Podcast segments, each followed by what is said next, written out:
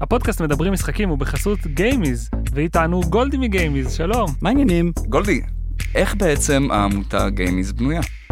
אז המבנה שלנו הוא די פשוט, אנחנו בסך הכל כמה עשרות אה, אנשים שכולם מתנדבים בעמותה ומפעילים אותה בחלוקה לכמה צוותים. אז יש לנו משהו שנקרא תא, צוות לכל אה, נושא, כל פרויקט, כל אה, חלק בארגון, ואנחנו מחפשים מתנדבים לתאים האלה. אז לדוגמה, יש לנו תא של עיצוב, אתם יודעים לעצב, אתם מעצבי UX, אתם יודעים לעצב מודעות לפרסומים במייל או בפייסבוק, בואו לתא עיצוב. או אם אתם יודעים להתנסח, אז אנחנו צריכים אנשים שיודעים לכתוב הודעות ולפרסם הודעות. או אם בנפשכם לקדם נגיד את האינדי ומפתחי האינדי, יש לנו גם תא של אינדי, שבו אנחנו עוזרים לאנשים האלה לקבל את המשאבים שהם צריכים, את הידע שהם צריכים, בעזרה הדדית עוזרים אחד לשני, לקדם את המטרות. נגיד ואני רוצה להתנדב, איך אני יכול לפנות אליכם? אתם יכולים לפנות אלינו דרך אה, דף פייסבוק שנקרא גיימיז, אנחנו עונים שם בצ'אט, שאתם יכולים לכתוב לנו מייל, info at.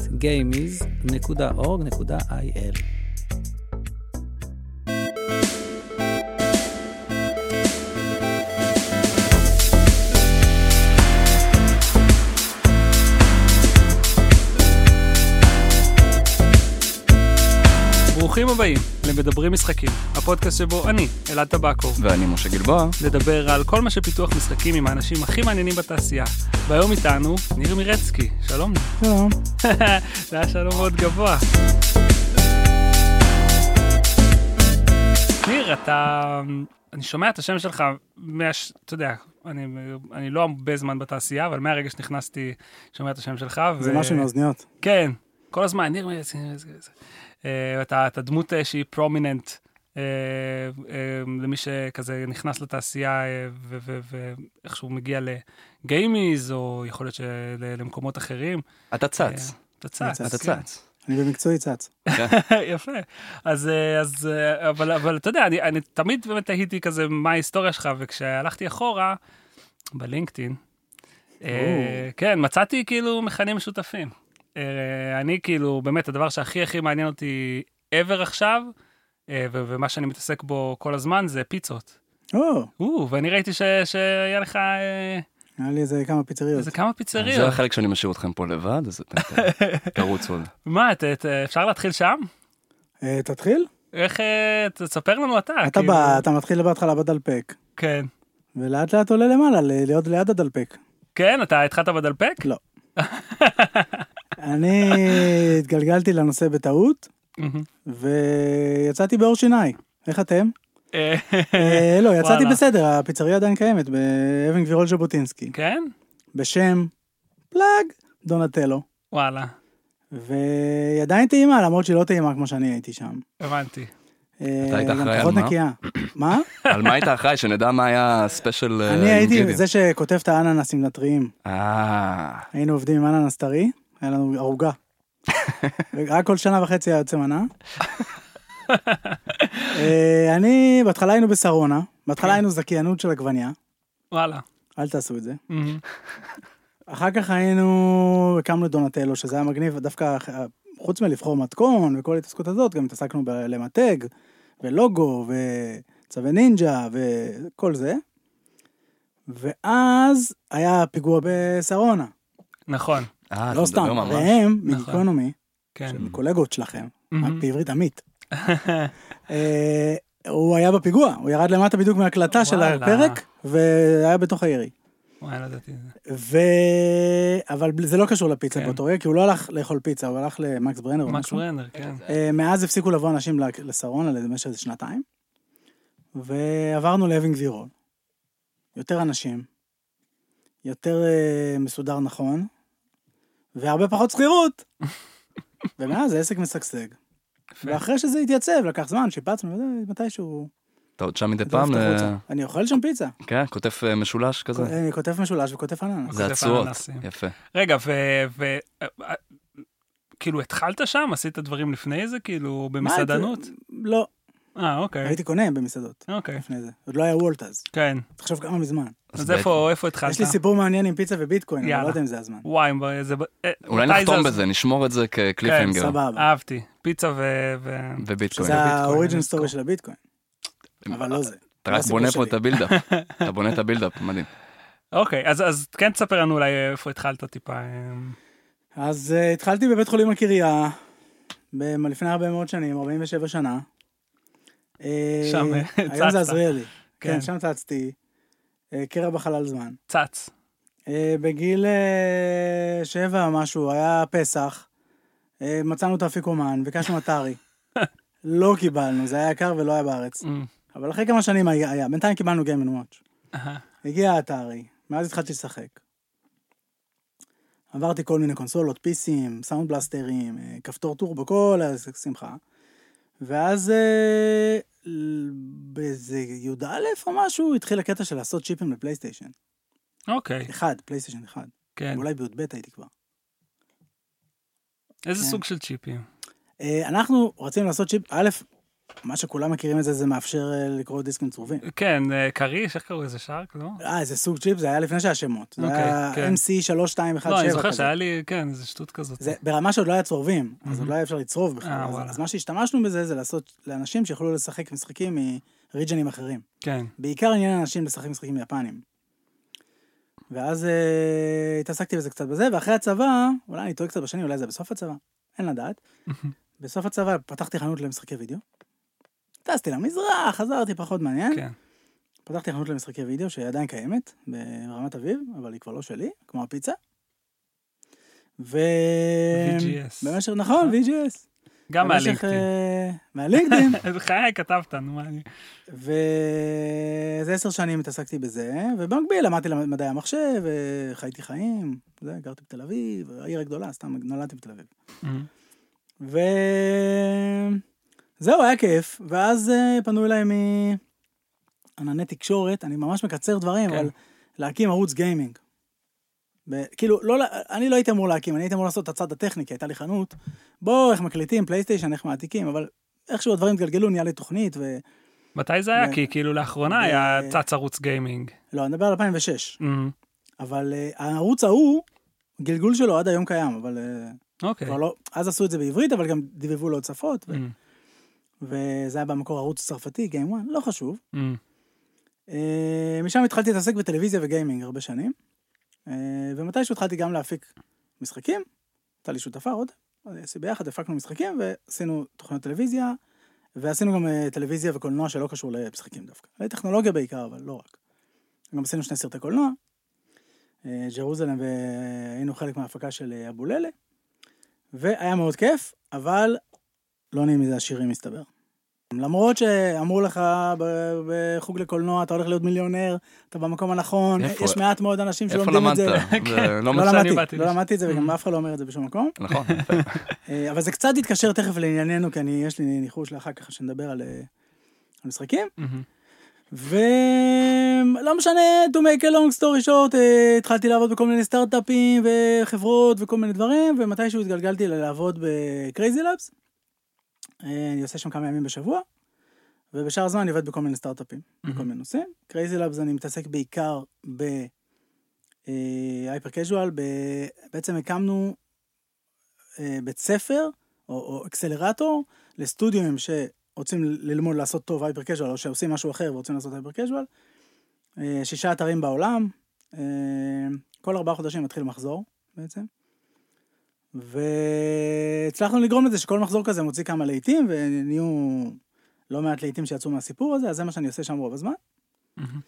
ובמקביל עובד כל מיני סטארט-אפים מגניבים, קצת web שלוש, קצת אה, אה, משחקים בזום, כל מיני דברים, אה, כל מיני, מה שמעניין וכיף, ואנשים שאני אוהב לעבוד איתם. וכמה דקות גם היו בגיימיז. ובאמצע היה איזה עשור הנשכח, העשור האבוד, הייתי קורא לו. אה, סתם, אני מאוד נהניתי בגיימיז. הייתי עשר שנים אה, מנכ"ל גיימיז, יושב ראש גיימיז, כל מיני כאלו, שמות תואר גיימיז. אה, מפרק גיימיז, לא. היה לא ממש כיף. התחלנו... בתכלס, התחלתי בתור חבר קהילה פעיל באיזה 2006 כזה באמת, שרק ממש התחיל, אבל הקמנו את העמותה, וזה הפך להיות משהו יותר רציני, נראה לי 2011 ככה מהזיכרון, אני אומר. ואז התחלנו פשוט לעשות המון דברים, אירועים, כנסים, אה, משלחות לחו"ל, אה, עבודה עם הממשלה, עבודה עם, אה, עם עיריות, עם גופים, עיתונאות, כל מה שאפשר בשביל זה, הרבה חברות משחקים.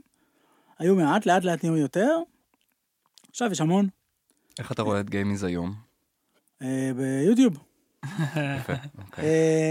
איך אני רואה את גיימיז היום? קצת מחפשת את דרכה, אני חושב. אני מדבר בשם הוועד, שאני לא בוועד, אבל אני... אה, כל הזמן מחפשים איפה ה benefit של גיימיז יכולים לתת היום. פעם הבנפיט היה מאוד ברור. לא, הקמנו קהילה בעצם, אני חושב שאי אפשר לזקוף רק לזכותנו את אה, זה שיש פה אה, תעשייה של 8 מיליארד דולר, אבל את הקהילה בהחלט... חלק גדול מהקהילה נוצר בזכות העבודה הקשה של, של חברי, ה- של המתנדבים וחברי הוועד, ואנשים רבים וטובים זרעתם גרעין. השקיעו, זרענו, טיפחנו, השקיענו, תמגוצ'י, משקיעים. Uh, עכשיו הגיע המצב שהקהילה, שהתעשייה נהייתה כל כך גדולה וכל כך, uh, כל כך הרבה אנשים עובדים בתעשייה שהם לא בקהילה. אנשים שזה ה day job שלהם, הם לא ה passion שלהם בהכרח. בטח אם הוא, לא יודע, חשמלאי ב Moon Active, כן? הוא לא, הוא במקרה הידרדר, לחברת משחקים. יכל באותה מידה להיות חשמלאי באגד. בחרתי בכוונה מקצוע שהוא יותר איזוטרי. אה, לא יודע אם יש חשמלאי ב Moon Active. חייב להיות, יש אחד. יש אחד בכל משרד. צריך להיות, כאילו מישהו, יש נגיד, מנורות, אז יש חשמלאי. יש את השלט הזה בחוץ בהרצליה, אתם מכירים? שהוא כל הזמן מפסיק לעבוד, אז מישהו בטח יש איזה חשמלאי אה, שאחראי. על זה. קבוע. יוצא לשם ל... זה כמו מעץ, לכבד. הוא דופק את זה בכוונה כל פעם כדי ל... כן. ליצור עבודה, אז הוא מחלק למד מאפל. מפזר נעצים. כן. אה, אז נהיו פה מלא חברות, נהיה פה הרבה טכנולוגיה של gaming. ו... ועכשיו השאלה זה מה עושים, אז אחד הדברים שגיימיז עושה הרבה, אה, שוב, אני לא, חוץ מלכתוב את זה בניוזלטר, אני לא כזה מעורב, אבל היא יוצרת אה, מפגשים אה, מאחורי הקלעים של מנכ"לים, של סמנכ"לים, של כל מיני תפקידים בכירים, גורמת לבעבע את השטח מלמטה, הרבה מתעסקים בלוח משרות, למצוא לאנשים עבודה. וגם לתת במה להרבה, לתת קהילות, זאת אומרת, יש איזה בחור שמראים אה, מיטאפים, נגיד. אז, אז, אז... מי זה? זה? זה ג'ון דו אחד כזה, לא? יש, כן, אה, אנונימס. כן. זה בזה- בפונט שאני לא קריץ לי, עכשיו אין לי את הפונט. אה, אז כל מיני כאלה, אנחנו משתדלים אה, להבליט אותם, לתת במה, להשתמש בקהילה שבנינו בקבוצה ובזה, ובניוזלטר ובדרכים אחרות, בשביל להבליט אותם ולהוציא החוצה. בדיוק היום יוצא ניוזלטר. הפתעה. אה, תן ספוילר, תן. ספוילר. היום זה בטח... אה, כשזה יצא, לא, אז זה תמיד- היה תמיד. כשיוצא אה, פודקאסט תמיד יוצא זה. ניוזלטר. כל פעם שאתם שומעים את כן. הפודקאסט הזה, זה ברגע זה איפשהו. בעולם זה תמיד היום. יש. תמיד איפשהו בעולם היום. תגיד, אתה, אתה לא נראה לי אמ, חמש דקות שאנחנו מדברים, אנחנו לא דיברנו אף פעם לפני זה, נכון? מהחמש דקות, לא נראה לי, מהחמש דקות שאנחנו מדברים, אתה לא נראה לי בן אדם של אה, כותרות יותר מדי, אבל כאילו אם היית שם לעצמך כותרת, כאילו, מה, מה, מה תפקידך ב, בח... כאילו, כשאתה רואה את עצמך, כאילו, מה... אני חושב שאני...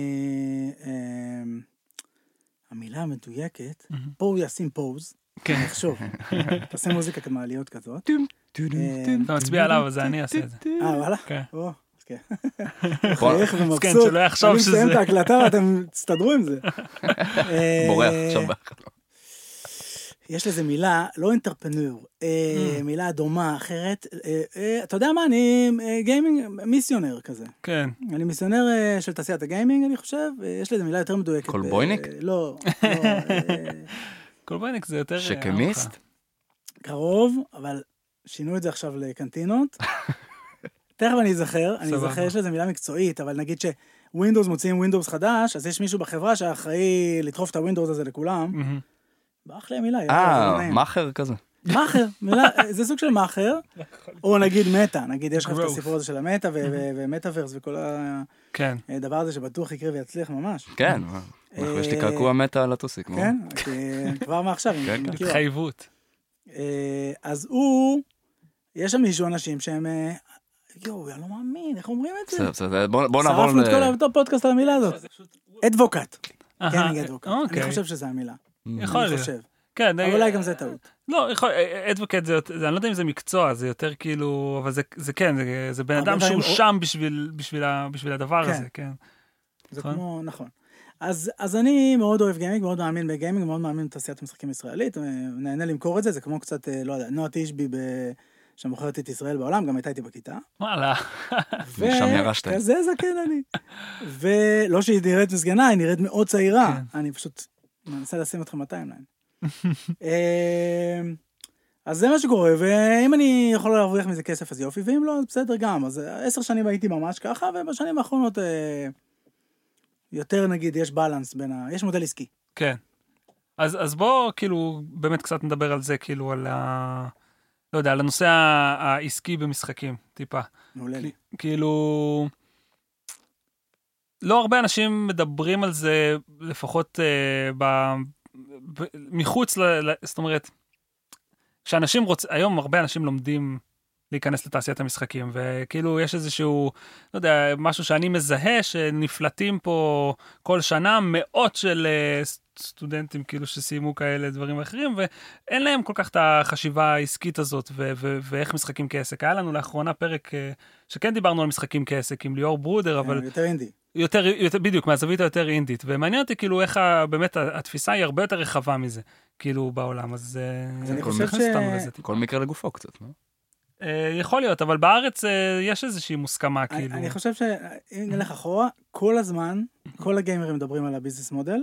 הם פשוט coating it with תוכן, ולכן הם כאילו מתעלמים מה, מזה שיש בפנים business model, אבל triple A, כן. והייפר קז'ואל, וקז'ואל, וסושיאל, והייפר קז'ואל אמרתי כבר, ו web שלוש, כן. כל אלה זה שמות של business models. כן, זה לא שמות של אה, אה, שום דבר שקשור למשחק, לתוכן של מה שקורה בפנים. זה פשוט מתאר את איך המשחק הזה אה, אה, מחזיר את הוצאתו עד כדי מרוויח מלא כסף. אה, יוצא הדופן העיקרי, או לא בדיוק יוצא דופן, אבל זה בדיוק הנושא, שזה מצחיק שזה הנושא של, הש- של הפרק היה, זה אינדי, שאינדי יכול להיות מוגדר גם כמשהו שאין לו פוטנציאל, או אין לו רצון כלכלי. כן, אבל גם עדיין זה המודל שלו, הוא רוצה להגיע להרבה אנשים, אז אוקיי, אז במקום אה, להרוויח כסף הוא מרוויח קהילה, הוא מגדיל את הקהילה, יש לו את העניין שלו, אני אם אני הייתי עושה אינדי, אז אני חושב שצריך להיות בהגדרה לפחות להחזיר את ההוצאות, או, או אפילו להחזיר את ההוצאות, מה שיכלתי להרוויח אם לא הייתי עושה את זה. כן. אם אני עובד עכשיו באינטל ומוריד יום בשבוע, ועובד על המשחק אינדי שלי, אז אני לא מספיק להחזיר לי את השניצלים שאימא שלי הביאה לי לממ"ד בשביל שאני אעבוד על המשחק, אני גם הפסדתי יום בשבוע שהייתי אמור לעשות בו, לא יודע, 5,000 שקל ביום. כן. נכון, זה אז- גם, זה די איך שנראה לי, אה, מיצינו ליאור. את התוכנית אז, זהו, עם ברודר, שכאילו, בסופו של דבר זה, ההסתכלות היא פשוט אה, תשואה הרבה יותר נמוכה, אם בכלל. נכון, ויש יש הפתעות, כאילו אתם רואים את גריים, אתם רואים את, אה, עכשיו יש את לוסט אין פליי, ראיתם שהוא מצליח. מאוד, כל ה... יש מדי פעם הפתעות כאלה, אבל כשאתה מתחיל אינדי, לא יודע, דווקא הלכתי לשם, שזה, אני כן. הכי פחות מתעסק בזה עכשיו, אבל כשאתה מתחיל אינדי, זה לא בדרך כלל הגול שלך.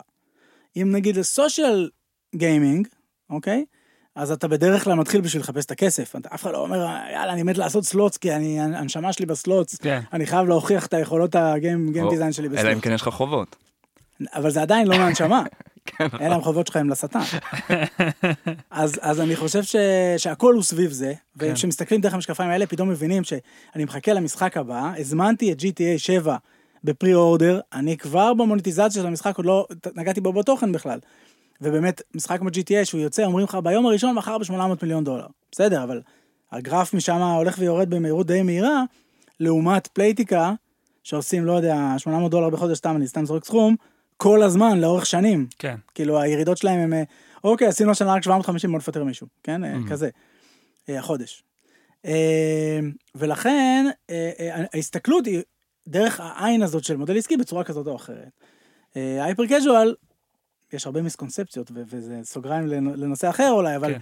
הייפר קז'ואל, המודל העסקי שלו זה פשוט שהוא עושה כסף מפרסומות ולא מהכנסות אחרות. ולכן, המשחק הוא חינם. ולכן רמת הטענות של אנשים צריכה להיות אמורה להיות יותר נמוכה כי אתה לא משלם אבל אתה במקום זה צופה בפרסומות של מה? של משחקים אחרים שזה כן. משהו שאתה רוצה לראות. אז יחסית זה מודל מאוד אה, אה, לא אגרסיבי. אה, זה כמובן שיכול להיות יותר מדי פרסומות ואז אנשים לא יצפו. ואז המשחק לא יצליח. זה תמיד תהיתי איך האקוסיסטם הזה עובד, כי זה מצחיק, כי זה פרסומות על- על משחקים, ומי שמוציא את הכסף לפרסומות האלה מלכתחילה זה החברות שעושות את המשחקים. אז כאילו הכסף הזה פשוט מתגלגל בין החברות, שמנצח- איך זה לא שווה לאפס? אני לא מבין. יפה מאוד כי יש כאלה שמוציאים כסף על פרסומות ולא מקבלים מספיק יוזרים. ויש כאלה שמוציאים מעט כסף לפרסומות ומקבלים הרבה יוזרים. והם המנצחים. אלה שהם ב-top 10, hyper casual שנמצא ב-top 10 היום, זה בעצם מצאו משחק שהוא marketable-י, זאת אומרת שהרבה אנשים יקליקו על המודעה שלו, רק מעצם איך שהוא נראה ומרגיש והתמה שלו ודברים מאוד בסיסיים, ואז בדקו שמספיק אנשים חוזרים לשחק בו יום למחרת ויומיים למחרת ושבוע למחרת, ואז בדקו שכל הדבר הזה משתמר גם שלוקחים, ששמים בפנים פרסומות, ואם כל הדבר הזה עובד על הרבה אנשים, זה הולך להיות להיט. כמה עכשיו- כמה שיותר בכמה שפחות עבודה. כן, תשמע, זה שוב, המודל העסקי הזה נכון בכל דבר. נגיד, אה, בטריפל איי, הם רוצים להשקיע מינימום בפיתוח, עדיין זה מאות מיליונים, אבל זה מינימום, לעומת ההכנסות שהם יכניסו מלמכור את זה בחנות בבאג, בסדר? כן. פלאג באג. אה, או בסטים, יותר, אה, כן, פחות, יותר יותר מקובל. למרות שסטים זה גם מודל עסקי, זאת אומרת, נכון. כולנו מאוד מפרגנים לסטים, אני חושב ש... לוקחים 30 אחוז רוב ה- מההכנסות. בסדר, זה מה, זה מה, אתה מדבר על ה- מהמפתחים, כן, שזה, שזה גם עניין, כן, אבל, שזה... בלי, אבל באופן לא כללי ש... סטים, אני רק אומר שזה לא שזה לא עסק, כן? זה אנשים מסתכלים על. זה כאילו זה... זה, זה, תשמע, הגאונות שלהם הייתה, כן. אני לא יודע אם בדיעבד או, זה, לא הייתי גיימר, אז לא הייתי, עבדתי בזה בדיוק, אבל שהם התחילו כמפתחי משחקים מדהימים. כן, ואז אחרי איזה שניים שלושה משחקים הכי טובים אי פעם שיצאו, כן. הם אמרו, עכשיו אנחנו חנות. וזה כאילו, VGS קצת, לא יודע, עשיתי איזה משחק, ועכשיו אני פותח איזה חנות. נישתית באיזה, כן, הוויטרינה. הייתי, הייתי, לא יודע, אלוף העולם בבשר, ופתחתי חנות נישה כזו קטנה. ואז זה באינטרנט וזה התפוצץ, וכולם נורא, הרוב מפרגנים מאוד לסטים. יש בעיות, אבל בגדול זה חנות שאתה, כאילו על באג אתה אומר, מה זה, זה מקום שלוקח לי כסף, כאילו, אבל סטים זה אותו דבר, אבל רק מגניב. אז כן. uh, בקיצור אני חושב שאיכשהו עשינו פה יש בו uh, פלואו מחשבתי אנחנו עוברים נושאים אבל בגדול כשמסתכלים על הדברים דרך המימד העסקי. uh, וזה לא שאני לא עושה אני לא עושה את זה ביום יום כן אני עושה את זה רק בגיימינג בגדול. אז פתאום דברים נראים עושים הרבה יותר שכל ופתאום קצת יוצא הרגש מהסיפור הזה כי למה אני צריך לכעוס על פלייטיקה הם אמרו שהם רוצים לעשות הכי הרבה כסף שהם יכולים זה מה שהם עושים מה אתה כועס עליהם אתה לא רוצה אל תשחק כאילו בגדול כן. לעומת זאת באה חברת אינדי מה יש לכם את כל הבאגים האלה? סליחה עבדנו על זה במקום לישון אף אחד לא משלם לנו על זה. אתה לא רוצה לשחק עם הבאגים אל תשחק. עובדה שיש אה, שני מיליון איש בסטים שכן שיחקו את זה. whatever כן? בכנות אני לא חושב שזה כל כך מפריע, כאילו, אתה יודע, אנחנו מדברים על הביקורת הזאת שכאילו עולה ב- מהאנשים הרועשים בקהילה, ואני לא חושב שזו ביקורת שיותר מדי מפריעה לח- לחברות האלה שמתעסקות בזה, זאת אומרת, זה לא איזה לא רק ב- אישו. זה מפריע רק שבישראל הקהילה של המפתחים מהמם. מורכבת מהרבה גיימרים ואז זה מפריע ל-HR. זה אה. מפריע לפלייטיקה לגייס עובדים שחושבים שהם. תעשיית זה מפריע בטוח יש אנשים שאומרים אני לא אעבוד בסושיאל. בסדר, עכשיו, אני מכבד מי, ש... מי שלא רוצה לעבוד בזה, ו... ויש בזה משהו, זאת אומרת, אני מבין למה אנשים יכולים להיות אנטי. כן. אני חושב שמה שהם מציירים בראש, יושב איזה מישהו על כיסא מחזיק חתול ואומר, איך אני אגרום לאיזה אימא במסצ'וסטס ל- למכור את הטלוויזיה בשביל לשלם לנו על המשחק, זה קצת תמונה קיצונית. כן, הם הרבה יותר ישמחו אם יהיו הרבה אנשים שיוציאו 60 דולר בחודש, מאשר אם תהיה אימא אחת שתמכור את הכליה שלה, אתה מבין? זה לא כדאי להם, זה, זה, אפילו עסקית זה לא כדאי. הסיפור שיהיה אחרי זה ב... לא יודע, טיים מגזין, אה, ידפוק אותם. כן. אז, אז בגדול יש להם איזה מין רגולציה עצמית כזאת, גם, גם אם היו סופר גרידים, לא כדאי להם להיות יותר מדי. והם לא, זאת אומרת, שוב, הם באים לעשות כסף, אני לא בא להגן פה על, אה, על הזה, אבל המטרה היא לא למכר אנשים ולגרום להם להפסיד את הבית, אלא לקחת הרבה אנשים שישחקו קצת וישלמו קצת וזה יהיה good enough לכולם. מהמם. ובגלל זה גם אין רגולציה, ל- כאילו לא בגלל זה, אחד הדברים הם שאין רגולציה. כן, אחד ה... דווקא... עד שיצאו בליזרד עם אה, דיאבלו אימורטל וחשפו את כל ה... אתה חושב שזה- שזה- שזה בדרך, כאילו, שמישהו מתעסק בזה בכלל? כאילו, בעולם, מבחינת רגולציה. ברור שכן, ככל שיעלו סיפורים שבכל זאת אנשים טה טה טה טה טה טה טה, כן, אז כן, אבל אה, שוב, לעומת הימורים על כסף אמיתי, כן. ששם המטרה זה למצוא לוויתנים, ווילס, שיוציאו הרבה מאוד כסף, וכל השאר ישחקו בחינם ועם הז'יטונים שחילקו להם בכניסה, ככל שאנחנו עוברים יותר לסושיאל, המטרה שלהם זה להגיע לקהל יותר גדל. איך בסוף נהייתי אדבוקט של סושיאל, אני לא יודע, אבל אני אגיד לכם על משהו שקראתי השבוע, הייתי באיזה, התעסקנו באיזה כתבה שקשורה לווב 3, ושלו מורן, שהוא גיים דיזיינר, אה, אה, הגיב, והוא כן, כתב... קראתי אותה הבוקר. אה, אה, גדול. אז הוא כתב שם שכשמוציאים, שזה לקוח מתוך, אה, לא משנה, אני לא אשרשר את כל הקרדיטים, אבל נגיד שזה שלו, אה, איזה יווני, שאמר אה, שמוציאים, שמוסיפים אה, אלמנט של רווח למשחק, אז בעצם זה מפסיק להיות משחק, כי אנשים מתחילים לעבוד בזה. זהו, אני ישירות קפצתי כאילו פוקר וזה די... אז, ב- אז אני לך יותר מזה, פלייטיקה, אתה לא יכול להרוויח. נכון. אז יש, יש לך אפס סיכוי להרוויח בזה. אז הם בטוח משחקים? כאילו, אני לא יודע אם זה ההוכחה עובדת לשני הצדדים, בגיאומטריה לא תמיד זה עובד ההוכחה. לא, שני כן. הצדדים. אבל בגדול, זה, זה אומר, אוקיי, אבל החלק הכי שהופך את זה לא למשחק לא קיים, אז איך עכשיו כן?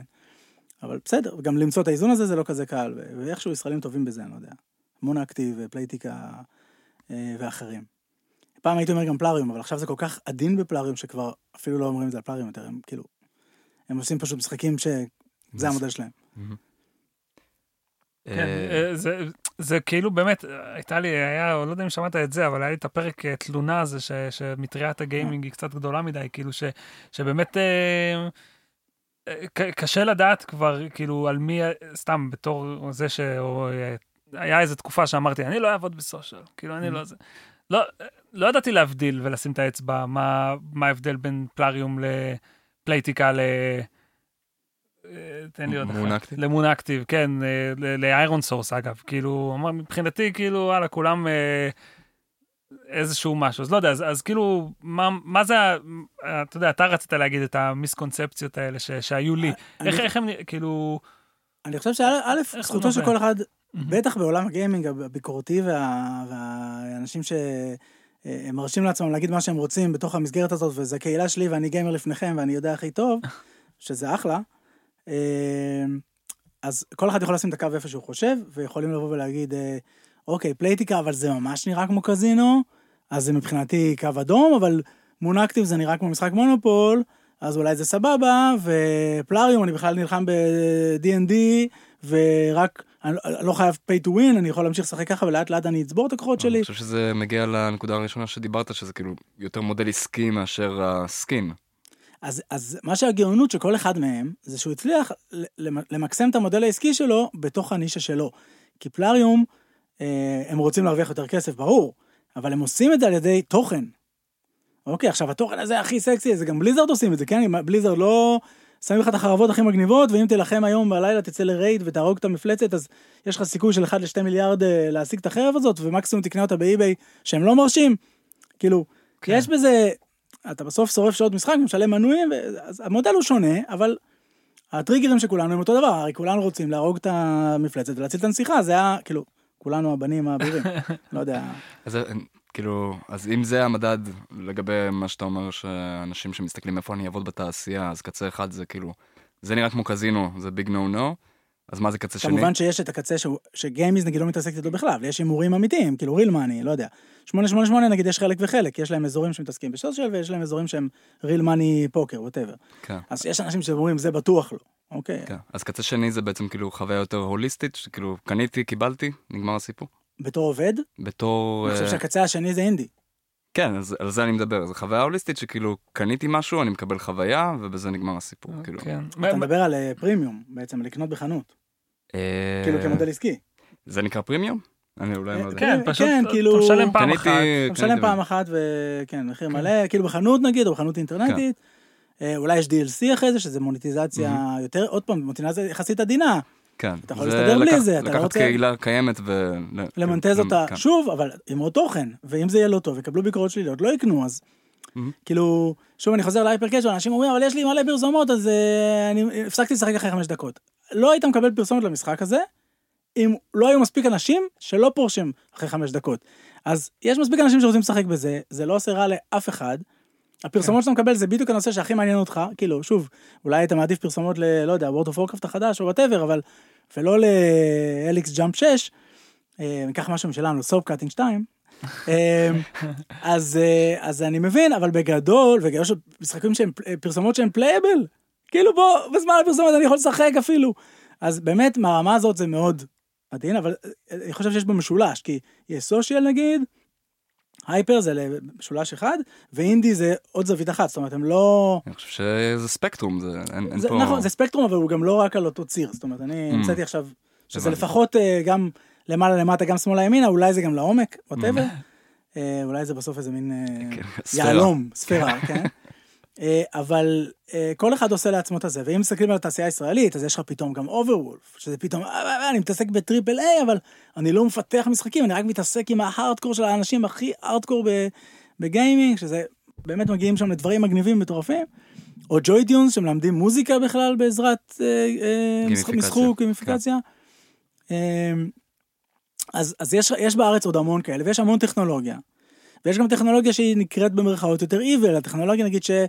אה, פרסומות אה, וגורמת לך שזה שאתה תראה את כל הפרסומות האלה בהייפר קאז'ואל וכמה שאתה עושה את זה יותר יעיל, בעצם בעקיפין מה שקורה בחיבור בין המודל העסקי לתוכן, ככל שהפרסום יותר יעיל, משחקים טיפה פחות ממכרים יגיעו להיות יותר גבוה.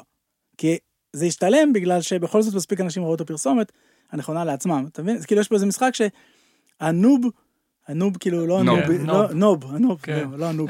הנוב, אגב, זה מיועד ללא גיימרים, הייפר קז'ואל, זה לפליירס, כאילו. כן, ברור. אז הם נובים, אבל הבנתי, הנוב, אה, הוא כאילו, יכול להיות על כמה סנטים, האם המשחק הזה הולך להתפוצץ ולהיות מקום ראשון בעולם, או להיות מקום 200, 300, 500, 3,000 ולהיכחד, על שני סנט לפה, יכול להיות. ויש משחקים שהם פשוט מדהימים ליומיים שלושה שהם, או בשבוע שבועיים שהם מקום ראשון, שהם נשענים על זה.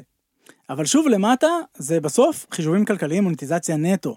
מתחילים ממשחק שרוצים אנשים לשחק אותו. אבל תמיד אני אומר שהחברות האלה, איירון סורס, סופרסוניק, כן. מה שנקרא, וקרייזי לאבס כמובן, ואחרות, הם מוציאים רק לעיתים. כאילו, הם לא עושים publish למשחק כושל, כי הם יודעים הרבה לפני זה שהוא לא הולך כן, להצליח. הבדיקה היא ברמת הפרסומת. מתחילים בפרסומת, וכל צעד הוא כזה קטן, כשמחליטים לשים עכשיו מיליון דולר על פרסומות, זה כשזה בטוח רווחי. אולי הוא לא רווחי כמו, לא יודע, Soap Cutting, שהיה חודשים מקום ראשון בעולם ומטורף, אבל הוא רווחי מספיק בשביל, על כל דולר בטוח נרוויח לפחות סנט נקרא לזה. כן, זה מה שדיברנו, כאילו, לעשות מודל חכם, שכאילו מלכתחילה אתה... שאתה לא, אתה, אתה לא מוציא בוכטות לפני שאתה יודע שזה בכלל... נכון, אה, ו- וגם, תשמע, גם מונאקטיב עושים את זה, וגם כולם עושים וגם זה. כולם עושים את זה, כן, כאילו אינדי לא. אינדי, המון פעמים אתה רוצה לעשות את המשחק שאתה הכי רוצה לעשות אותו, ולא אכפת לך אם ישחקו בו הרבה או לא, ולא אכפת לך אם הוא יהיה רווחי. אחר כך לאט לאט, לפעמים אתה מוצא אינדי שהם באמצע, נגיד אה, החבר'ה של We Create Stuff שעשו את כן, In Sound Mind. In Sound Mind נגיד, אז הם כבר אוקיי, אנחנו לא באים להיות בו נאיבים, אנחנו רוצים לעשות משחק טוב, אבל גם שיקנו אותו. ואז, משחק מהנשמה שלנו, אבל שהוא כן יהיה לו אה, התכנות כלכלית.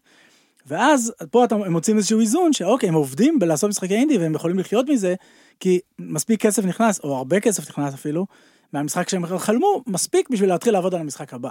אני מדבר- גם... אני מדבר תמיד על הסליידר של התשוקה ולחם חי, כאילו תשוקה נכון. ופרנסה. אז כשאתה בא לקראת אה, מוצר שאתה, שאתה בא ליצור, אתה צריך להבין איפה המוצר נמצא על, ה, על ה-slider. על ה-slider. איך נכון. מזהים אה, טרנד כמו soap cutter? כאילו... זה נושא לפודקאסט בפני עצמו.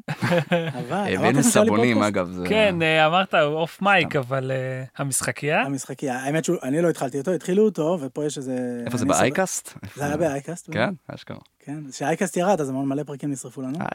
אבל אה, זה, עשינו אחרי זה כזה מבצע עם המאזינים, וביקשנו מכל מי שהיה לו הוריד, המחשב. אז אספנו חלק. אייקאסט אה, למאזינים הצעירים זה זה כאילו, זה ה-vintage של הפודקאסטים, זה כאילו, זה בעצם לפני אה, ספוטיפיי, אבל רק לפודקאסטים. כן. כזה. פשוט היה תוכניות רדיו שחתכו ושמו. נכון, זה היה גם הרבה תוכניות רדיו. תחת זה VOD של רדיו, כן, בגדול, כל הפודקאסטים תחת זה שם מגניב ל-VOD של זה רדיו. יוטיוב לרדיו, כן. כן. אז היה בחור בשם איתמר וייסברג, שהוא גיימר. על ו- ומשחק הכל, משחקי לוח, מה שאתם רוצים, והשותף שלו בזמנו, בחור בשם רן לוי, אולי אתם מכירים את השם, היה לי שותף רן לוי, אבל הוא מעצב תעשייתי, לא לא. הוא עושה אתוסים היסטוריה, הפודקאסט אה, הנשמע אה, ביותר כן, בישראל, טוב, טוב.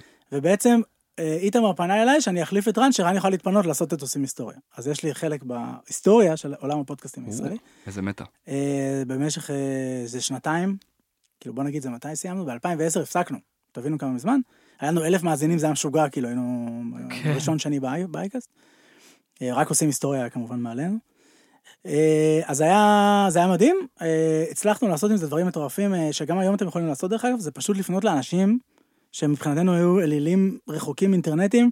היי, יש לי פודקאסט בישראל, מה אכפת לך להתראיין? ובום, אני מדבר עם, לא יודע, פיטר מוליני או whatever, כן. מי שעניין אותי. כן, יהיה לנו איזה עונה בינלאומית, אנחנו בונים על זה. וכמובן זה עובד גם בישראל, פשוט בישראל גם ככה זה נגיש. כאילו, זה בעצם גורם לך להיות ישראלי כלפי העולם. אני יכול להרים, לשלוח אימייל לאיזה מישהו, אחי, בא לך חצי שעה לדבר מהבית רגע בזום. הקטע שאני אני, אני מאוד אוהב את זה שאנשים מגיעים, וזה כאילו, זה מרגיש לי הרבה הרבה יותר חם. ברור, ברור, אבל שוב, שיש לך, או שאלוויס, אה, לא יודע, אלוויס, בוא ניקח מישהו, זה, לא יודע. סיאנס, יש יש אה, גרסת טיילור סיאנס. סוויפט, שהיא תגיע, או... ש... או שתדבר איתך בזום. או שלא תבוא. אז כן. תעלה לחמש דקות זה נחמד. לא צריך אותה, מי צריך את כל החול לא? היא צריכה אותך כי חייבת לקדם את התקליט שיוצא כן, ביום שישי. כן. יום שישי יוצא. בארץ. שלישית טיילור סוויפט? כן, היא מוציאה כל הזמן עכשיו תקליטי עבר Mm, בהפקה מחודשת, כי ככה הזכויות יהיו אצלה. כמו. היה קוראים, היא כתבה את זה מה היה קוראים. וואלה. בכל מקרה, פשוט ראיתי פה תקליטים, ולא משנה, הבת שלי חופרת על זה, אז- אז אז אני מבין בזה קצת. תביא לה שתשים. כל זה אה, מאיך מזהים טרנדים. או, אז איך מזהים טרנדים? אז א', אנחנו ממש עובדים בזה. יש לנו צוותים שמתעסקים בלחפש טרנדים כל היום.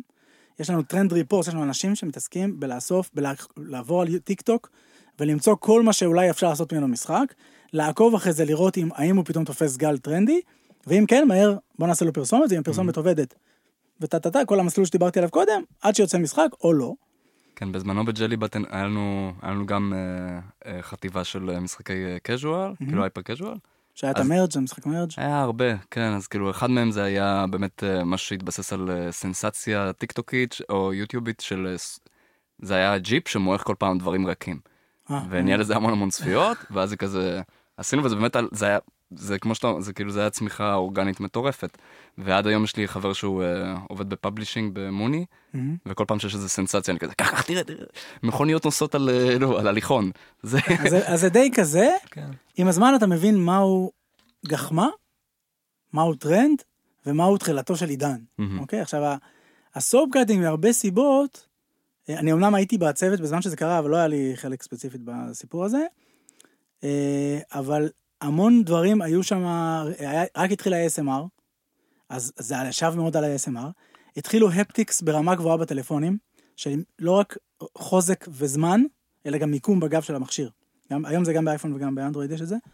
אה, לא הרבה משחקים משתמשים בזה, אבל כשחתכת עם הסכין עד, עד היום, אתה חותך את הסבון, אתה מרגיש בגב של היד שלך, של הטלפון, את הסכין כאילו זזה גם וואלה. בגב, שזה סוג של augmented reality בחוש. כן. מהמם. כאילו, כמובן, זה לא עדיין המטאוורס, אבל נחמד.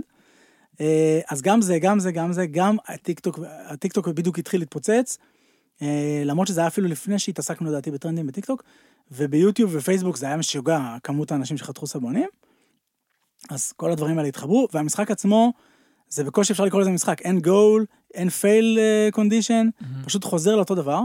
והוצאנו גרסה שיש בה סבון אחד, ופשוט אנשים שיחקו את הסבון הזה ימים, כן. רק חתכו את אותו סבון. אחרי זה הוספנו עוד סבונים ועניינים מה שנקרא, וסכינים. ריפלייביליות ב- גבוהה מאוד, בבסיס. בדיוק. זה מה ש... זה אחד הדברים שמחפשים. כוונו. למטומטמים. לא, סתם, סתם, סתם? אני צוחק, אני צוחק. כן. אבל כן, כוונו למטומטמים, זה מאוד רווחי. אנחנו יכולים, בגלל שזה פודקאסט של גיימינג, אתה יכול להגיד, כוונו ל-non gamers, זה כבר, שיחשבו לבד על ה... סליחה. על ה... לא, על סתם, לא, המנה- חלילה. מנת משכל שלהם, אתה יכול לחשוב בעצמם לעצמם. אנחנו לא, יכולים להתנסות ביחד. זה- literally, ממרום איזה... אה, גיימרים, זה... לא, זה literally. נקרא זומבי mode, כאילו הרבה נכון. מהדברים האלה.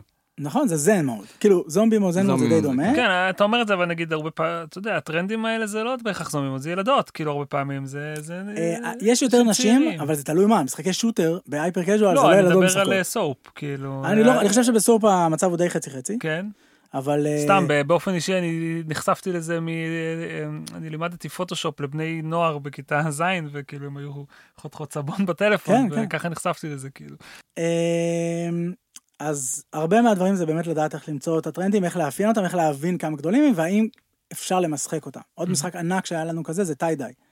שבתחילת הקורונה זה היה לדעתי, או קצת לפני הקורונה אפילו, זה עכשיו עלה בקורונה. לי ולרועי פה היה היה ממש שנייה לפני הפודקאסט, היה לנו יציאה, tie dye של אה, מרקים תימנים. אוי, זה מעניין. מרק... אה, אה, יש קצת נישתי. רועי, תגיד לי באוזניה, איך קוראים למרק התימני? מרק בשר. חיל. אה, זה כן. בגלל שהתלכלכה לך חולצה. כן, כן, כן. אה, הייתי בתחילה, שמעתי את השיחת קולר הזאת. אז טיידיי, שיחת קולר זה הגדרה יפה. אז אה, טיידיי של מרק חילבה, אני חושב שזה יכול חתם להיות... מארבע. זה יכול להיות להיט. אז אתה יכול לעשות אולי VIP level לתימנים, אוקיי. שהוא כזה, אבל עדיין אני חושב שהתרגות תהיה לא, זה לא יגדיל בהרבה את המוטיבציה ואת ה- או את ה-retention. וזה אחד הדברים, זה איך, לא, איך להבין שמשהו, נגיד, לעשות משחק, אני עכשיו- עכשיו, זה לא מדויק, אבל אני בכל זאת אגיד את זה, לעשות משחק על פורמולה 1, זה אולי נישתי מדי לעומת משחק על מכוניות, מרוץ מכוניות באופן כללי. ולשים מכונית פורמולה 1 בפנים. ספציפית, בגלל נטפליקס, פורמולה 1 נהיה פתאום משהו הרבה יותר מוכר, בגלל איזה סדרה שיש כן. בנטפליקס, ואז אולי יש מספיק אנשים שכן התעניינו בפורמולה 1, עדיין רובם יהיו גברים. כאילו, אם אני מחפש נושא, נגיד tie dye, זה נושא שהוא מאוד בנים ובנות.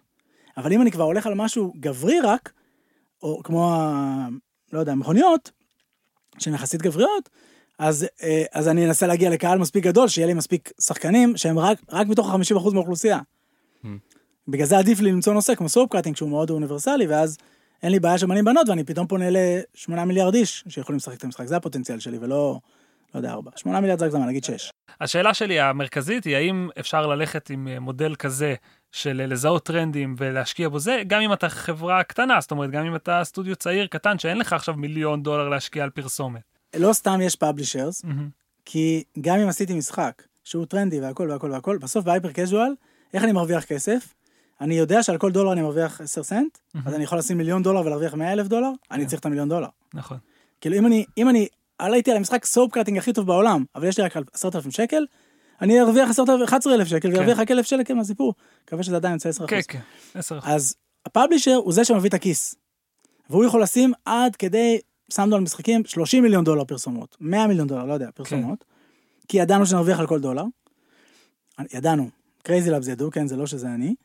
אמ, אבל ב, וב, ובגלל זה חברה קטנה תמיד תצטרך להתחבר עם publisher. מצד שני, זה מאפשר לשני אנשים, הודים, שיושבים עכשיו בגראז' על הרצפה, או, אתה מדבר איתם בשיחת וידאו, הלפטופ שלו, הוא בשיחת וידאו איתך, אתה רואה רצפה, הוא יושב על הרצפה, ובסוף הוא מוציא להיט, כמו Soap Cutting נגיד, ונהיה מיליונר לא ברמה הודית, כן. בדולרים.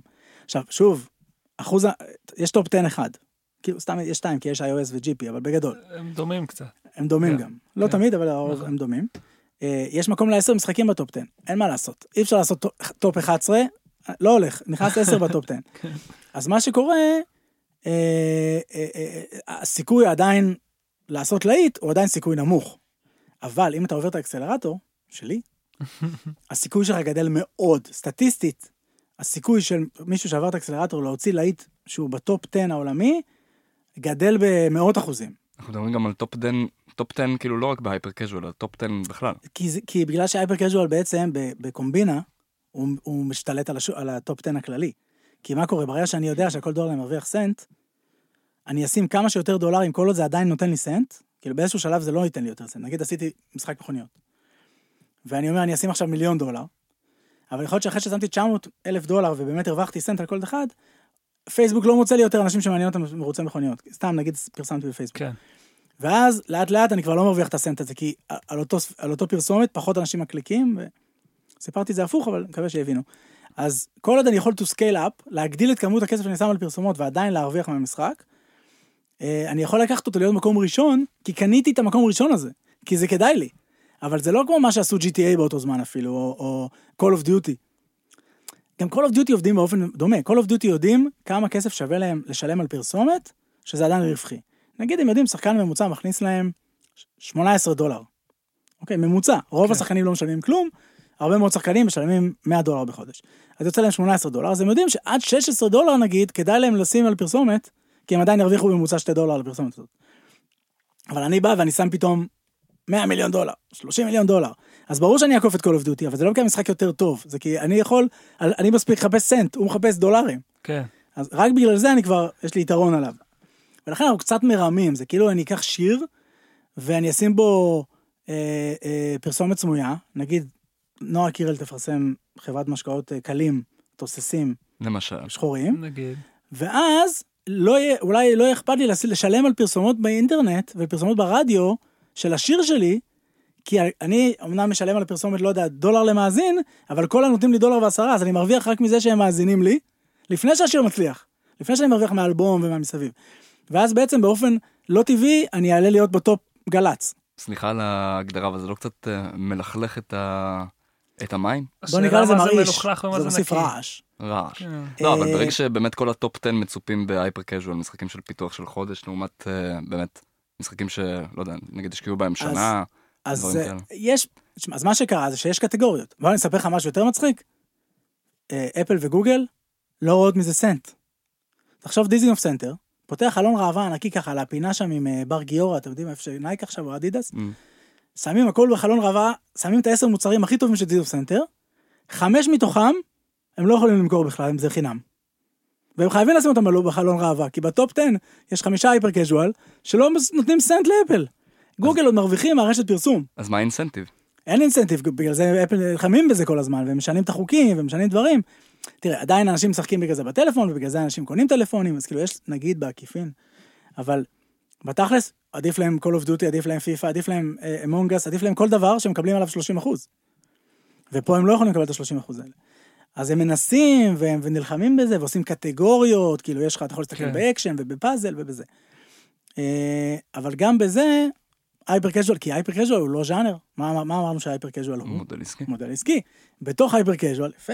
בתוך hyper casual, בתוך hyper casual יש לנו מלא sub genres. יש לנו shooterים ו simulation, שגם זה קצת, לכלך את המילה simulation, פעם זה היה simulation זה צוללות, כן. מטוסים כמובן, מכוניות וזה, פתאום להכין ציפורניים זה simulation. כאילו, יש לזה שלבים, יש מקצוע, חביבי. יש מקצוע, בדיוק, אתה- זה נכון. אגב, תסמלץ חומוסייה, היה פעם מלך הפלאפל. זה סיפור מדהים הסיפור של אה, מלך הפלאפל, אבל זה מדהים שכל ישראלי כמעט יודע מה זה, גם לא גיימרים, כאילו נכון. שיחקו בזה מתישהו, זה לא בינלאומי כמו שזה, למרות שגנבו את זה לסינית, גנבו את זה לערבית, אז יש את זה בהרבה, מסתובב בעולם, הרבה שיחקו בזה שבלי קרדיט או בלי וואו. לא, כסף שהלך. לזה, כן? עד היום אתה יכול למצוא לדעתי, אם תחפש בגוגל, תמצא גרסאות של זה אשכרה. גנובות. כן. לא זוכר איך הגענו לזה, בקיצור. אה, תראה, דיברנו המון על הביזנס של ההייפר קאז'ואל, ואני חושב שבאמת עשינו כמעט אה, שיעור אה, ראשון ב- בחממה. כן, אה, אני חושב שהדבר היחידי, אה, אה, אה, כאילו ענית לי מאוד על השאלה בקטע שבאמת יש, אה, אין מה לעשות, אתה צריך את הכסף כדי להצליח כאילו בתור, בתוך ההייפר קאז'ואל, אתה זה, גם עוד דבר, סליחה שאני לא כן. אקטע אותך, אבל אתה לא. חייב כסף גם בשביל לחיות בזמן שאתה לא מצליח. כן, אף סטודיו נדיר, הסטודיו, במקרה, עוד פעם, Soap Cutting זה המשחק השני שלהם בחיים. בום, התפוצץ להיות מקום ראשון בעולם. כריסמס, סילב... כל הזה, הוא הוא זה. רוב האנשים, רוב הסטודיואים, ש- שוב, סטודיואים זה שניים, שלושה אנשים, ארבעה אנשים. כן. אה, one man show יש הרבה. שפשוט יושבים ומנסים, מנסים, מנסים, מנסים, מנסים, מנסים. עכשיו, אתה צריך לאכול משהו בינתיים. כן. אז ה publisher יכול למצוא לך איזשהו מודל עסקי שמתגמל אותך על ניסיונות ולא רק על הצלחות. וכמובן שככל שההצלחות שלך, יש, הכל יש מספרים, CPI, עניינים, the retention, יש כאילו הכל מדיד. יכולים להגיד לך, לפי המדידות, אנחנו ניתן לך יותר כסף ככל שאתה יותר טוב. ככל שתקשיב לטרנדים שאנחנו מלמדים אותך, ככל שתקשיב לשיפורים שאנחנו נותנים לך, ככה תרוויח יותר ויש לך יותר סיכוי להצליח. ובעצם האקסלרה, החממה, היא בעצם זה מה שהיא עושה בארבעה חודשים, לוקחת סטודיו ונותנת לו כלים בכל נושא, בצבעים, בפיתוח, ב- במוניטיזציה, בלזהות טרנדים, מכל אחד מהדברים האלה, בשביל להיות מספיק יותר טובים, שהסיכוי שלהם יהיה יותר טוב מאשר סתם סטודיו שבא מהרחוב. כן. ורק ברמת מה שאתה יכול להגיד, בסוף הארבעה חודשים האלה, כאילו, לא יודע, מה, מה אחוז ההצלחה, ו- ואם כן, כאילו, מה מאפיין את האלה ש- שמצליחים יותר, כאילו. אז אנחנו לא, אה, זה די, אה, אתה יודע, זה, זה אחד הדברים שמטורפים בתעשייה הזאת, שהכל הדאטה בחוץ, כאילו, זה לא כן. שיש פה ממש סוד. Mm. בגדול, אנחנו לא מחפשים שיצא להיט במהלך החממה, Mm-hmm. למרות שכבר קרה. כן. אבל זה בפוקס. מה זה בפוקס? לפעמים יצא להם במשחק השלישי, אבל ואז, הם בשלושה חודשים שנשארו, פתאום יש להם מנטורים של CrazyLabs שיושבים איתם ומשחקים בתוך הקרביים עד שיוצא משחק פצצה, אז כאילו יצא להם, הם קיבלו דוד אה, מפתח משחקים ממש טוב, שישב להם על הכתף בזמן שהם עובדים, אבל רוב האנשים יוצאים, רוב הסטודיואים יוצאים מה hub, ועכשיו, בשנה הקרובה יש להם סיכוי מאוד טוב להוציא להיט, כאילו. ושוב, הם מקבלים, בדרך כלל כשהם יוצאים מהאב, הם נורא שווים לנו כסף, כי אנחנו יודעים שיש להם ידע מאוד מדויק, אז הם קבלו גם איזשהו חוזה שמתגמל אותם גם על ניסיונות, ובקיצור, יש פה אה, אה, אקו סיסטם שלם שנועד לגרום להם בשנה הקרובה להיות רגועים כלכלית, ולעבוד על הלהיט שלהם. אוקיי. אז לא נשאר לנו המון זמן, אבל אולי כן אה, נצליח בכמה דקות, אה, שזה ממש לא מספיק אה, כמו שתכננו, אבל לגעת גם בעולם של הווב 3 טיפה, כאילו איך זה... בדקה אחת, מה זה משחק? סתם. לא, איך כן? מתי נכנסת לזה קצת, נכנסתי לזה כן. ממש מזמן, לפני פחות משנה. זה. בהגדרות של משחקים, כאילו... בכללי, ב-NFT זה שלוש. כל- חצי שעה יש לך משהו חדש נכון. שצריך להתמודד איתו. אנחנו עכשיו בשפל הגדול של ה-NFT, אחרי שכבר היה את ה... לא יודע, הג- הגבעה הגדולה והכל עוד קדימה. אה, אני חושב ששוב אנחנו חוזרים, אני, אני ישר קופץ לסוף, ששוב חוזרים למודל העסקי. ווב 3 זה מודל עסקי, שאומר אה, כמה דברים מאוד מעניינים. אחד, הוא אומר שהמטבע של המשחק הוא מטבע שכיר. זאת אומרת, אני יכול לקחת את הכסף של מריו, שאספתי במריו, ללכת ל-change ולהחליף אותו חזרה לשקלים. אני לוקח את האסימונים ששמתי במכונת ארקייד, ששיחקתי גולדן אקס, סיימתי את ה-level 3, אני מושך חזרה את האסימונים שעדיין נשארו לי, ו... או שהרווחתי שחקי זהב מהגמד, והופך אותם חזרה לכסף. שזה, נכון שזה מוסיף בעייתיות מבחינת מה ש... כמו ששלו אמר, שבעצם זה מוסיף גם אלמנט שאפשר להרוויח כסף, אבל אם בסוף אנחנו באנו ליהנות, לא באנו לעבוד, אז יש פה added value כיפי. אתה לא מצפה להיות עשיר בזה. המטאפורה הזאת של הסימונים היא די חזקה, כי כאילו, זה, זה בדיוק זה, זה כאילו לא, לא למטרת פרנסה, אלא זה כאילו עוד אקסטרה שכבה של... אה, כן, זה מוסיף איזה thrill. כן. אוקיי, זה כאילו אתה הולך לשחק כדורגל וגם קנית ווינר. אוקיי, עדיין מעניין אותי המשחק כמו קודם, אבל עכשיו יש לי גם סיכוי להרוויח, אבל זה לא העניין, אני באתי שקבוצה שלי כלשהי, לא יודע, פועל פתח תקווה תנצח. אני לא יודע מתי פעם הבאה יצא, אני לא יודע מתי פעם הבאה יצא לנו לדבר עם, על NFT, כאילו, אני פשוט לא יודע, אז אני כבר אשאל עכשיו, אה, כי, זה, כי זה כן משהו שיושב אצלי המון, אני, אני כן רואה הרבה אנשים סביבי מתעסקים ב-NFT, ממש משמאלי, כאילו, אה, יש משהו ב-NFT שמדברים הרבה על זה שמחפשים להם יוזביליות, וכרגע מוצאים את היוזביליות שלהם במשחקים. והשאלה שלי, שיושבת אצלי כל הזמן במוח, היא האם, האם יוזביליות במשחקים מצדיקה את, ה, את האם הטכנולוגיה? לבד זה מספיק ל-NFT? קודם כל NFT כבר יש. כן, כאילו, לא צריך להמציא אותו עוד פעם. נכון, אז כבר יש את זה. יש עכשיו, האם טכנולוגיה, משתמשים אבל- בזה או לא? כן, בדיוק. עכשיו, אני אגיד לך שגם מטבע וגם NFT תמיד היה במשחקים. וזה למה נכון. הסיבה ש, שגיימרים כאילו אמורים יותר מהר to embrace it, כי, כי הם כבר עשו את זה, כאילו כבר היה להם מטבע וירטואלי, הם הלכו, החליפו כסף אמיתי, בכסף של World of Warcraft, חיו בתוך האקוסטים של World of Warcraft, הפסידו כסף, הרוויחו כסף, כל זה, לא יכלו להוציא את זה החוצה בצורה חוקית. אה, ואותו דבר NFT, הרווחת, מצאת חרב סודית, היה לך אותה במשחק, אבל מה? מי שהנפיק אותה זה בליזארד, ואתה לא יכולת להוציא אותה החוצה.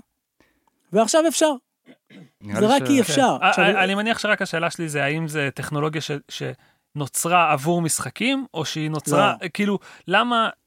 אני, אני קצת אה, אולי קופץ ממש קדימה בשיחה שאמורה להיות יותר ארוכה על הדבר הזה, כן? אבל מרגיש לי כאילו זה, זה, אתה יודע, מדובר פה באיזושהי טכנולוגיה באמת מעניינת, מתקדמת, שיש יש מאחוריה הצפנות ו, וקהילות שלמות שעובדות אחרי זה וזה. ואיך עוד לא, זאת אומרת, אם עוד לא מאמצים אותם בעולמות כמו לצורך העניין, לא יודע, בנקים, בורסה, לא יודע, איפה שאתה אתה מרגיש שזה אולי הבית יש הטבעי שלו טיפה ש- יותר. יש סיבה מאוד טובה לא והם- מאמצים את זה. לא יודע, מרגיש לי שכאילו משחקים זה כאילו ה... לא יודע, ה- הנקודת מפלט כמעט של, של, של, אבל של אנשים ש- גם זה נורא טבעי. בדיוק, זה זה מה שבאתי להגיד. אוקיי. היה את החברה PrimeSense, אתם זוכרים את PrimeSense? לא. PrimeSense היו חברה שהמציאה, בעצם מה שהם פיתחו זה אה, אלגוריתם, צ'יפ, ששמו אותו בתוך צ'יפ, הם אפילו לא ייצרו את זה, הם רק המציאו את הרעיון, שמתרגם visual, וידאו, ומזהה באנשים שעומדים מול המצלמה את השלד שלהם. ובעצם זה אפשר לאנשים לשחק כדורגל, שהם עומדים מול הטלוויזיה ועושים ככה בעיטה עם הרגל וגם נבעט כדור. כן, אתם מכירים את זה כ Kinect. נכון. פרויקט אוקיי, נטל. אז נטל, כן. ככה השם הראשוני המקורי של זה. אז וואלה. PrimeSense הם חברה ישראלית. הם המציאו את ה... הם מצאו את הטכנולוגיה שעושים את זה, והם מכרו את זה מייקרוסופט. למייקרוסופט שישימו את זה ב Xbox. למה, למה PrimeSense יכלו להשתמש בזה?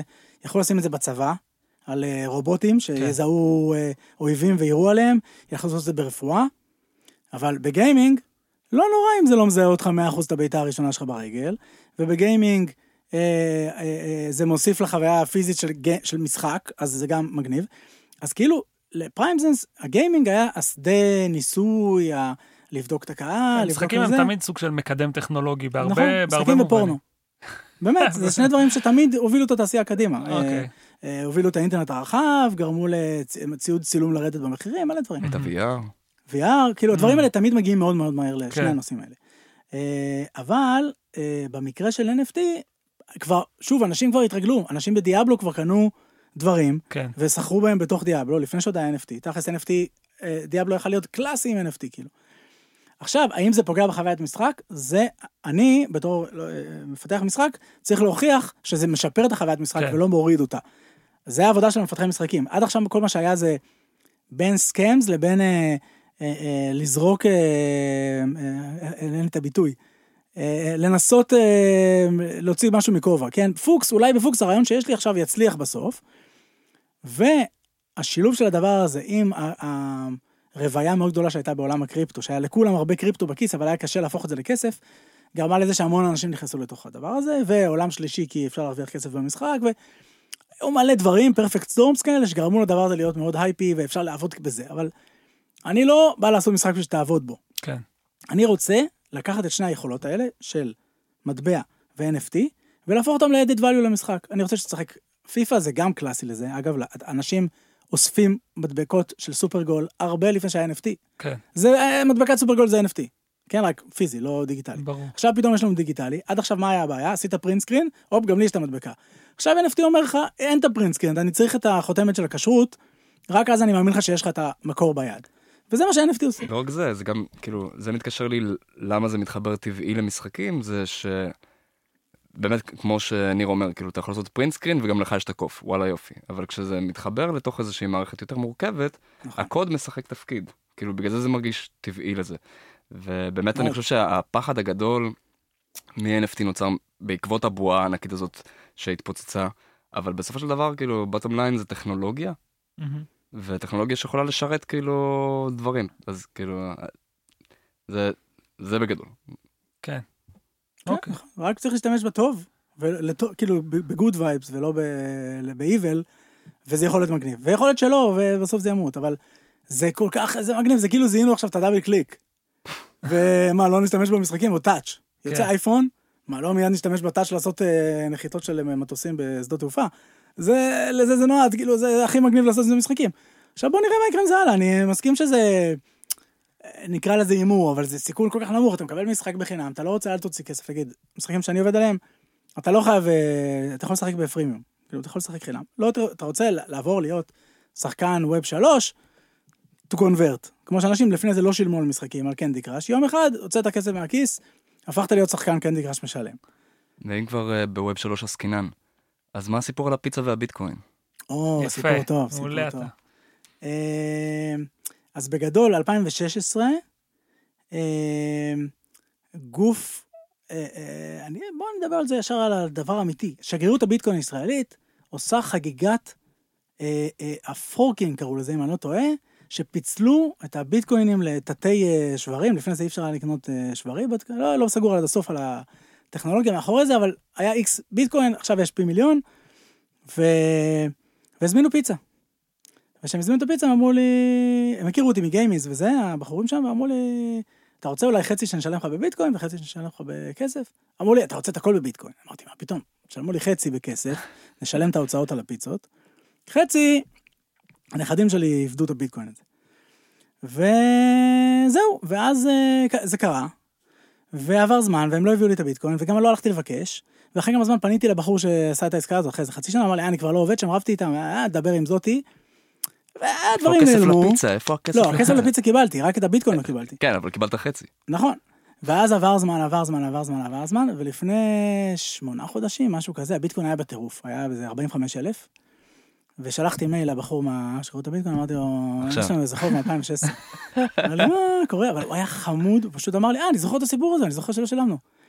אז אה, הוא אמר לי, אתה רוצה את הביטקוין? אמרתי לו, כן. אז הוא אומר, הנה, קח ביטקוין באלף שקל, יש מה שהיה צריך, כאילו, היית צריך לקבל.